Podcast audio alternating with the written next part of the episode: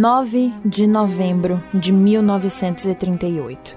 Um episódio bárbaro de violência cobriu de cacos de vidro o chão da Alemanha. Esses estilhaços eram pedaços quebrados de janelas, vitrines e portas de casas e estabelecimentos de judeus que viviam na Alemanha nazista de Adolf Hitler. Aquela noite ficou conhecida como Noite dos Cristais ou Noite dos Vidros Quebrados e deu início à escalada de violência que culminou com a Segunda Guerra Mundial. Para entender a sequência de eventos que antecedem aquela noite, vamos voltar alguns dias na história. Alemanha, primeiros dias de novembro de 1938. As autoridades nazistas expulsam do país milhares de judeus poloneses que lá viviam.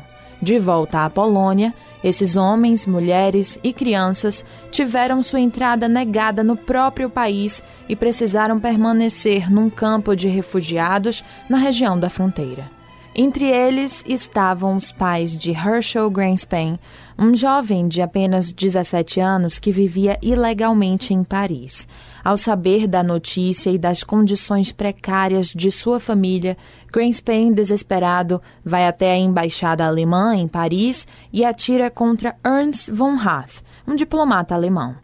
Esse episódio acontece no crescente fervor antissemita que já tomava conta da Alemanha, insuflada pelos ideais nazistas de Adolf Hitler, e foi utilizado pela propaganda de Joseph Goebbels para disseminar ainda mais o ódio contra judeus.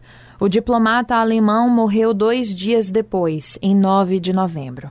Aquela era uma data cara para Hitler e seu partido. Naquela noite, Hitler e os líderes nazistas se reuniram para lembrar o putsch na cervejaria, uma tentativa fracassada de golpe ocorrida 15 anos antes, em que ele e seus correligionários tentaram tomar o poder no governo bávaro. Acabaram presos. O assassinato de von Heth deu a Hitler o pretexto que ele precisava para justificar o ódio e partir para o ataque contra os judeus. A escalada da violência foi sem precedentes. Sinagogas foram queimadas, residências e cemitérios judaicos foram destruídos. Polícia e bombeiros receberam ordens para ignorar os ataques e milhares de judeus foram presos, outros levados à força para campos de concentração e centenas foram mortos. Membros de muitas unidades nazistas usaram roupas civis para gerar a ideia falsa de que os ataques eram expressões de uma reação pública indignada. Não era. Depois da Noite dos Cristais, muitos judeus deixaram a Alemanha, temerosos que novos ataques acontecessem.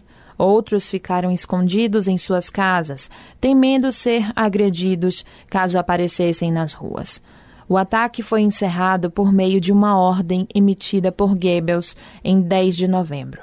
O governo alemão se pronunciou afirmando que os próprios judeus foram os responsáveis pelo massacre e impôs uma multa equivalente a 400 milhões de dólares à comunidade judaica alemã.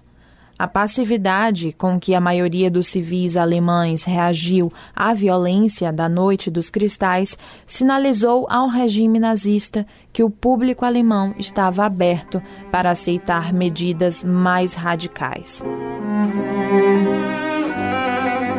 Nos meses seguintes, a tensão cresceria muito e, menos de um ano depois, em setembro de 39, tinha início a Segunda Guerra Mundial.